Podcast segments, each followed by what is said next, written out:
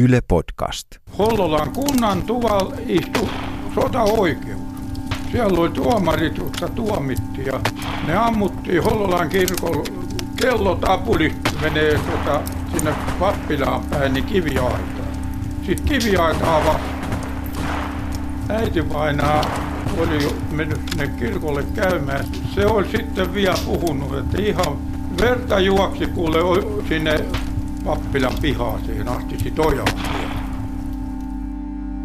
Se oli kauhean raakaa meininkiä. Ne kaivoi itse.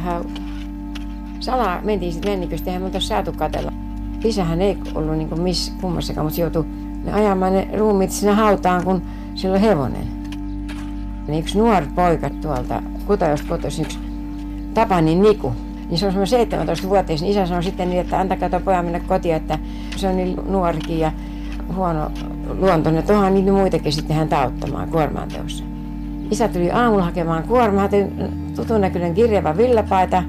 Poika oli aamuttuna kiviäärän viereen sitten jo.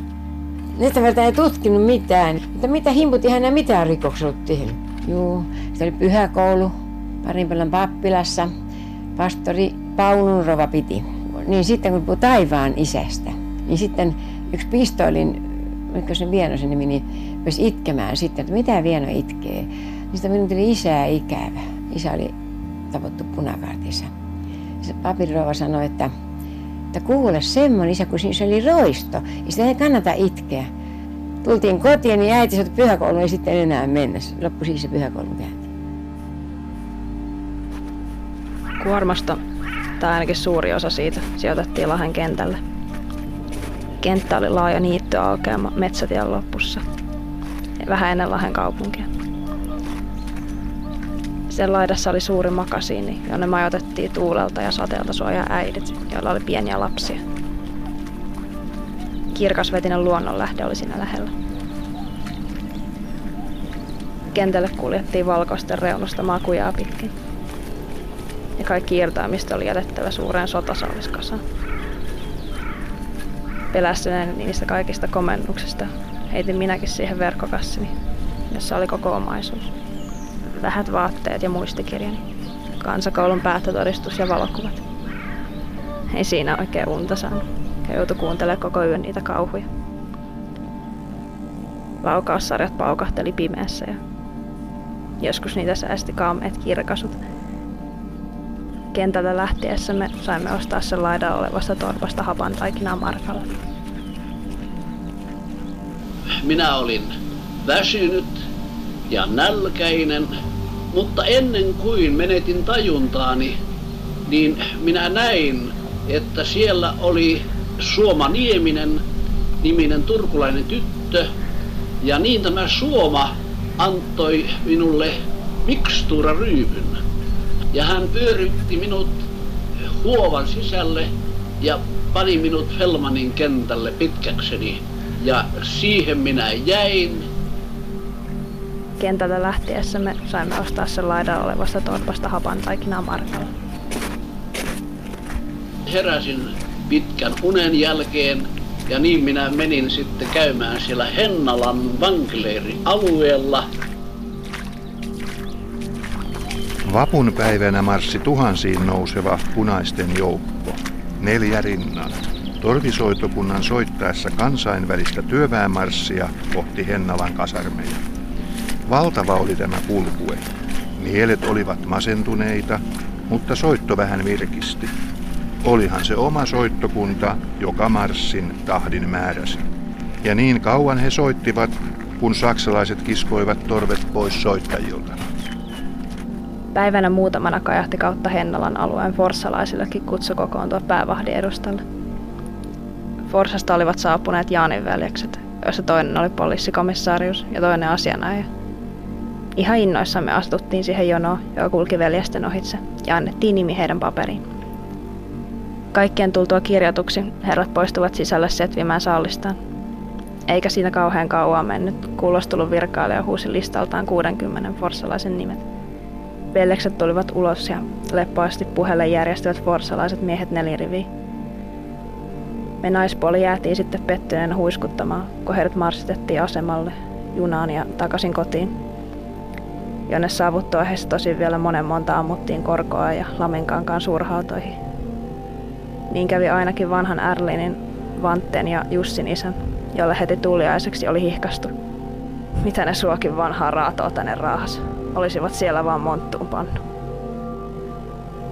Muistamme Lahesta vielä senkin, kun 60 naista valmistautui kuolemaan. Naiset sulottiin yöksi sellaisiin ahtaisiin komeroihin, että ei niissä saanut edes käsiä liikkumaan. Tällä jo tiedettiin, että heidät oli määrätty telotettaviksi. Aamulla kolmen aikaan naiset vietiin saksalaisten luo, josta kuuden aikaa kaivettuja hautojen viereen.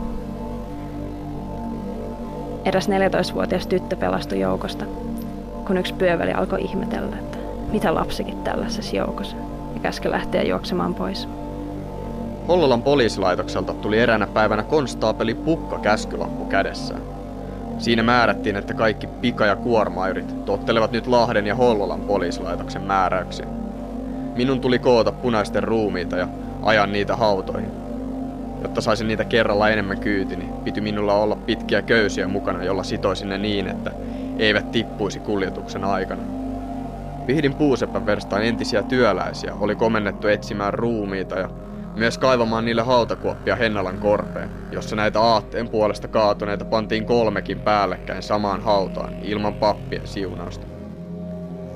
Kaksi miestä tarttui vainajan, toinen käsistä ja toinen jaloista, ja heittivät sitten kuoppaan. Ensimmäinen meni pohjaan suoraan asentoon. Toinen heitto epäonnistui ja vainajan pää jäi kuopan seinämän viereen ylöspäin. Joku otti pitkävartisen venäläisen sotilaslapion, kirosi ja alkoi lyödä sillä päätä alemmas. Minä sanoin lyöjälle, että minä nuoremmaksi hyppään hautaan ja vedän vainajaa jaloista niin, että pää laskeutuu tasaisesti. Useilla reissuilla jouduin seisottamaan hevoseni, kun naiset itku silmissä tarkastivat kuormani. Onko heidän miehensä ehkä kuormassa? Ylipäällikön kielosta huolimatta teloitukset jatkuvat. Punaista hulluutta on seurannut valkoinen terrori. Vankileireillä kuolee vankeja kuin kärpäsiä ja samaan aikaan yläluokka kulkee ohi olkapäitään kohauttaen. Antaa heidän kuolla. He ovat ansainneet sen. Tartunta on kitkettävä juurineen. Nyt vankeja kuolee joukoittain, ei ainoastaan lääkärin hoidotta tauteihin, vaan kelvollisen ruoan puutteeseen, nälkään. Tietonne ovat perättömiä. Vangit eivät todellakaan kuole nälkään, vaan huhut muka vallitsevasta kurjuudesta ovat suuresti liioiteltuja. Sellaisia kohtaan, jotka ovat syyllistyneet punapandiittien eläimellisiin väkivallantekoihin, ei tarvitse osoittaa mitään armeliaisuutta. Myönnämme, että suuria vaikutuksia on liina- ja sänkyvaatteiden puute tuottanut. Siksi alkuaikoina tapahtui muutamissa vankiloissa, etteivät vangit viikkokausiin voineet saada puhtaita liinavaatteita ja olivat pakoitetut makaamaan lattioilla vaatteissaan – Olot eivät olleet, eivätkä voi olla vankileireissä tyydyttävät. Punaisten ylikomissaari Walter F. Vihriä vangittiin Sipoossa. Hänet tuotiin Kymin tehtaille ja tuomittiin 11. toukokuuta kuolemaan jääkäriluutnantti Veselovin nopeasti asettamassa sotaoikeudessa. Vihriä halusi tunnustaa tekonsa sekä kertoa, miksi oli ottanut osaa kapinaan. Niinpä hänen sallittiin neljän päivän ajan kirjoittaa tunnustuksiaan, joita lopulta kertyi 63 sivua. Tänä aikana Veselov huolehti siitä, että vihriällä oli pehmeä vuode, runsaasti hyvää ravintoa, teetä, kahvia, tupakkaa, lääkkeitä sekä virvoitusjuomia. Vihriän tunnustukset jakaantuivat neljään osaan, joista ykkös- ja kakkososia painettiin noin 80 000 kappaleen määrä – jotka jaettiin vankileireille ja suojeluskunnille. Ensimmäisen osan teksti päättyy näin. Viimeisenä pyydän katuvaisena. Jättäkää unholaan ikuisesti kaikki haaveet ja utukuvat sosialistikommunistisesta valtiosta, josta meille jäi perin katkera ja surkuteltava muisto. Ikuisesti olkoon kirottu oppi, jota olen esittänyt. Minä pyydän nöyrimmin Älkää luottako vastaisuudessa vääriin oppeihin ja puhujiin. Katuvaisesti anoen kaikilta anteeksi, menen kuolemaan. Jumalani, anna meille anteeksi rikostemme takia. Sitä pyytää todellisena katuvaisena Walter F. Vihriä. Koulun pihalla järjestäydyimme riveihin ja lähdimme opettajiemme johtamina kenraali Mannerheimia vastaanottamaan Helsinkiin. Samalla jaettiin pienet paperiset siniristiliput ja niihin piti kotona laittaa puinen keppi, johon lippu kiinnitettiin. Nämä liput käsissämme asetuimme kunnia kujaan pitkin nykyistä Mannerheimin tietä ylioppilastalolta Töölööseen päin jatkuen – kun kenraali Mannerheim tuli kohdalle ratsun selässä valkoiseen turkkiin ja korkeamalliseen turkislakkiin pukeutuneena, piti oppilaan tervehtiä lippuaan kohottaen ja heiluttaen tervehdykseksi. Se valtava kansanliike, joka yhdisti kaikki kansanluokat taistelemaan kaiken sen puolesta, mikä kansalle on kalleinta. Sen isiltä perityn uskonnon, isänmaan ja kodin puolesta – on tehnyt mahdolliseksi tehdä lopun siitä hirmuvallasta, joka uhkasi upottaa nuoren itsenäisyytemme ja vapautemme vereen. Ne poltetut kylät, ryöstetyt kartanot ja mökit, jotka näette ylt ympäri Suomea, osoittavat, minkälaista aasialaista kulttuuria oli aikomus kylvää maahan. Ne häväistyt kirkot, joista sanomalehdissä olemme saaneet lukea, puhuvat siitä uskonnon vapaudesta, jolla punainen hallitus aikoi kansaamme onnellistuttaa. Lähes samaan aikaan Hennalan kuolemanleirillä Lahdessa. Kaksikerroksinen kasarmi 22 toimi päävahtina. Sen yläkerta oli rakennettu toimistotilaksi, alakerrassa oli 12 pientä selliä ja kaksi isompaa huonetta. Päävahdin koppia numero 7 kutsuttiin kuoleman kopiksi – koska sinne eristettiin kuolemaan tuomitut. Kopin seiniin olivat kuolemaan tuomitut kirjoitelleet tekstejä. Syyttömänä kärsin ennenaikaisen kuoleman.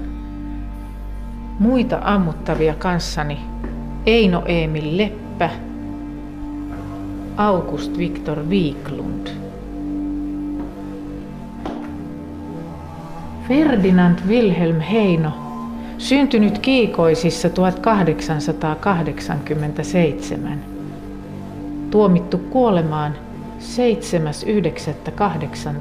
7.9.18. Mestaus pannaan toimeen 11.10.18. Olen iloinen, kun pääsen isän luokseen, joka murhattiin Kiikoisissa huhtikuun 20. päivänä. Me vapaasti kuollaan. Meitä on 12 ja kaikki vapaita. Kuolen vallankumous uhrina, mutta meidän on voitto. Muistakaa toverit, vallankumous elää, eläköön. Parasjoen kirkkoherra K.A. Lauri. Mielestäni en saata unohduttaa niitä hetkiä, jolloin olin puhumassa vangeille. Puhe tarkoitti etupäässä parannussaarnaa ja myös evankeliumia joka on Jumalan voima itse kullekin uskovaiselle autuudeksi. Herra antakoon sinulle, rakas kristitty, ymmärryksen käsittää asemasi maailmassa. Oli kolea aamu. Kello kuuden aikaan vaeltaan joukko kasarmimme ohitse. Tapettavia on kuusi ja saattajia ainakin kaksi kertaa niin paljon. Tiesimme odottaa ja olimme avanneet akkunat saadaksemme paremmin seurata kuolemaa kohti kulkevien tovereittemme viimeistä matkaa. Eräs tapettavista, vanha mies, on kietaissut niinimaton hartioilleen suojatakseen itseään kylmältä. Tunnen joukosta F. Einon kiikkoisista. Saavuttuaan kohdallemme hän huomaa tuttuja naamoja akkunassa, kohottaa kätensä ja huutaa raikuvaalla äänellä. Eläköön vallankumous!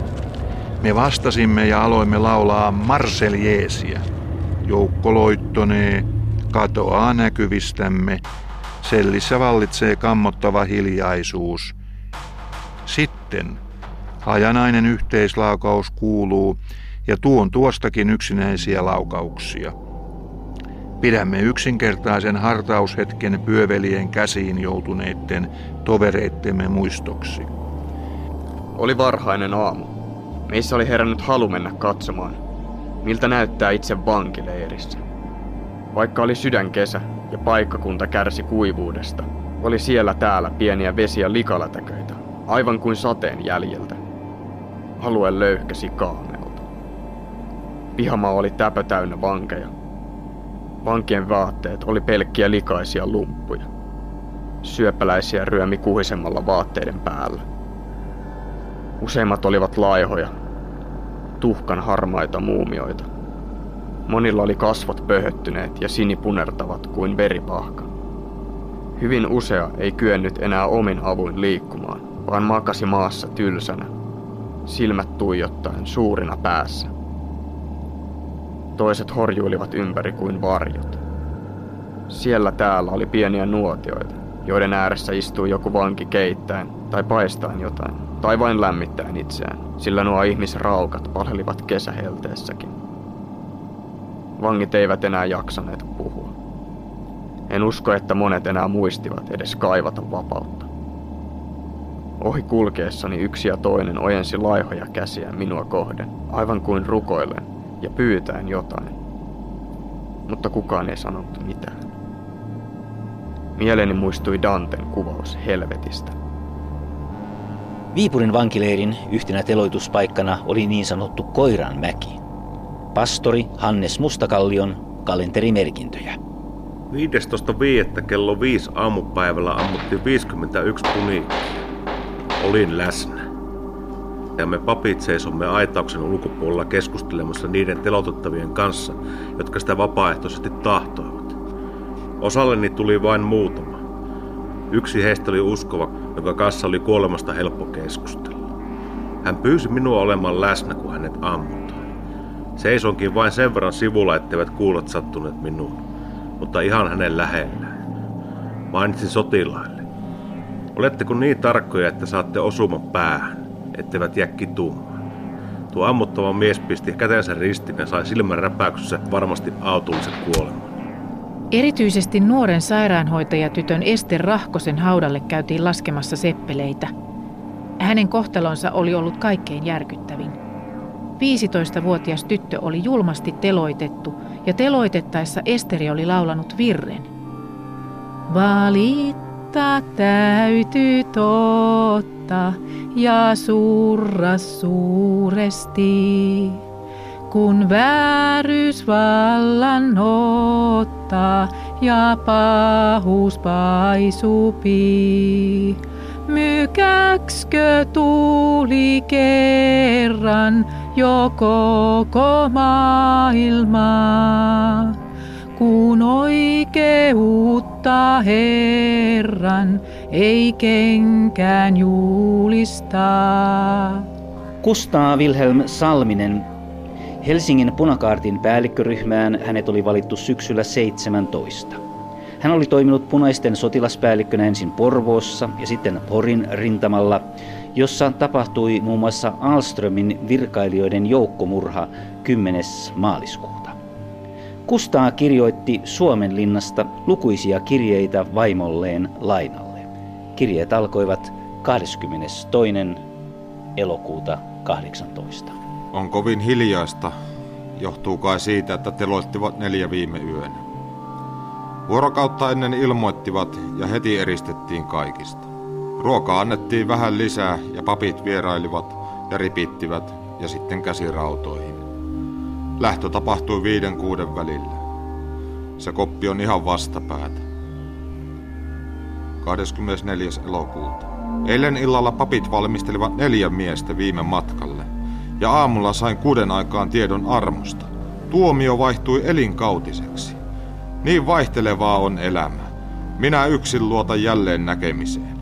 Olen niin sanattoman onnellinen ja toivorikas. Sain kirjeesi ja kortit. Nyt on lauantai-ilta. Sydämessäni olen aina lähelläsi, pikkuperhoseni. Ole rauhallinen. Enempää ei voi tehdä kuin mitä me olemme tehneet. 4. syyskuuta. Keskiviikko. Rakas lainani, olet tuhannesti tervehditty ja kiitetty. Sain paketin kaikki ne tietoineen, sisältöineen, rahoineen ynnä muuta. Älä rakkaani itke, sillä vaara on kai ohi. Kuoleman selliä käytetään jo toiseen tarkoitukseen. 5. syyskuuta. Rakas lainani, ole hyvästelty. sillä tämä on viimeinen viestini. Sano puolestani terveisiä äidilleni ja myös kaikille niille, jotka ajattelevat, kuten tiedät minun ajattelevan. Kustaa Wilhelm Salminen teloitettiin Suomenlinnassa 6. syyskuuta. Senaattori herra A. Kairamo. Kiitos kirjeestänne. Herra senaattorin kirjailija Maijulassila koskevan ystävällisen kirjeen johdosta toukokuun 20. päivä minulla on ilo ilmoittaa, että kuten päivälehdissä on jo käynyt ilmi, kyseessä oleva mies on jo ammuttu. Suurimmalla kunnioituksella Karl von Wendt. Muistan erään tapauksen vuoden 18 syyspuolelta. Kotimme tuli eräs työläisäiti kolmen lapsensa kanssa ja hän oli matkalla Kokkolaan. Miehensä oli vangittu Kymissä ja viety Kokkolaan. Hän pyysi rahaa päästäkseen jatkamaan matkaa junalla, löytääkseen miehensä joltain vankileiriltä. Keräsimme kolehdin ja saimme niin paljon kokoon, että hän pääsi matkustamaan Kokkolaan ja takaisin. Hän jo löytänyt miehensä sorakuopasta monien muiden joukossa kuolleena, ammuttuna. Vaatteista oli oman miehensä tuntenut. Sitä köyhän lesken kiitosta en unohda koskaan, kun hän orpoinen jatkoi matkaansa kotipuoleen. Hän oli löytänyt puolisonsa ja lastensa isän syyttömästi murhattuna, mutta löytänyt kuitenkin, ja sai saatella sinne, mihin vainajat kuuluvatkin. Anna Uskalin tarina päättyy, ympyrä sulkeutuu, kun hän palaa Raumalle. Valkoiset eivät minua eikä lapsiaan tappaneet Herralassa tai Lahessa, vaan saamme aloittaa tuskallisen matkan kotiin. Monien viikkojen tavauksen jälkeen pääsin lopulta Urjalaan ja Huhkalan torppaan, jossa oli surullinen tunnelma. Isä oli vangittu ja veljeni oli Tammisaaren vankileirillä. Hän pääsi sieltä pois, mutta kuoli pian vapauduttuaan, kun nälkiintyneenä söi liikaa. Kuulin sitten, että mieheni Matti, hänen oikea nimensä oli muuten Mats Arvid, oli vangittu Lahdessa toukokuun ensimmäisenä päivänä. Minä en tiedä, oliko hän joutunut Felmanin pellolle vai Hennalan vankileirille, mutta hänet oli tuotu Raumalle, jossa hänet ammuttiin toukokuun 15. päivä. Eikä kärsimys jäänyt tähän, vaan kahdeksanvuotias tyttären Orvokki kuoli Espanjan tautiin lokakuun 18. Kuulin vielä, että kun mieheni odotti teloitustaan, niin Rauman rovasti Kaarle Helenius oli tullut tarjoamaan herra ehtoollista. Mieheni oli kuulemma sanonut rovastille, että aivan turhaa on ehtoollinen tässä tilanteessa. Tärkeämpää olisi, jos vaikuttaisitte siihen, että tällaisia vieryyksiä kuin nämä syyttömien teloitukset ei enää tapahtuisi. Samana päivänä 15.5. telotettiin Raumalla miehen lisäksi yhdeksän muuta miestä. Riku Rouanne oli yksi Hennalan vangeista. Hän kävi vuonna 1922 Hennalan kuoleman leirin molemmilla hautausmailla, niin sanotulla suohaudalla leirin koillisnurkassa sekä Hennalan korvessa, jossa sijaitsi venäläisen kasarmin hautausmaa sekä pieni punatiilinen siunauskappeli ruumishuone. Hennalan leiri eteläpuolella, niin sanotussa Hennallan korvessa ja surmakappelin vieressä on alue, jossa on neljässä hautarivissä nälkään, murhiin ja tauteihin kuolleiden työläisten ruumiita. Yksi haudoista on noin 70 metriä pitkä, toiset noin 50 metriä pitkiä. Tuomioiden perusteella ammuttujen hauta on toisessa paikassa, poikkisuunnassa edellisiin hautoihin nähden. Pienimpiä hautaryhmiä on siellä täällä. Haudat kaivettiin niin syviksi, että niissä on kuusikin ruumista päällekkäin ja sittenkin päällimmäiset ruumiit ovat melkein maan rajassa. Näiden valtavien hautojen läheisyydessä kohottelevat runkojaan venäläiset hautaristit, joiden alla lepää venäläisiä sotilasnuorukaisia, jotka maailmansodan aikana olivat komennetut Suomeen ja täällä joutuneet tuonen tuville. Orimattila, 31. päivä elokuuta. Merkkipäivä elämässäni. Viimeisen kerran olimme tänään rippikoulussa. Rovasti Komfi meerasi meidät juhlallisesti. Hän antoi meille kaikille muistoksi yhden raamatun lauseen. Olkaa uskollisia kuolemaanne saakka, niin minä tahdon antaa teille elämän kruunun.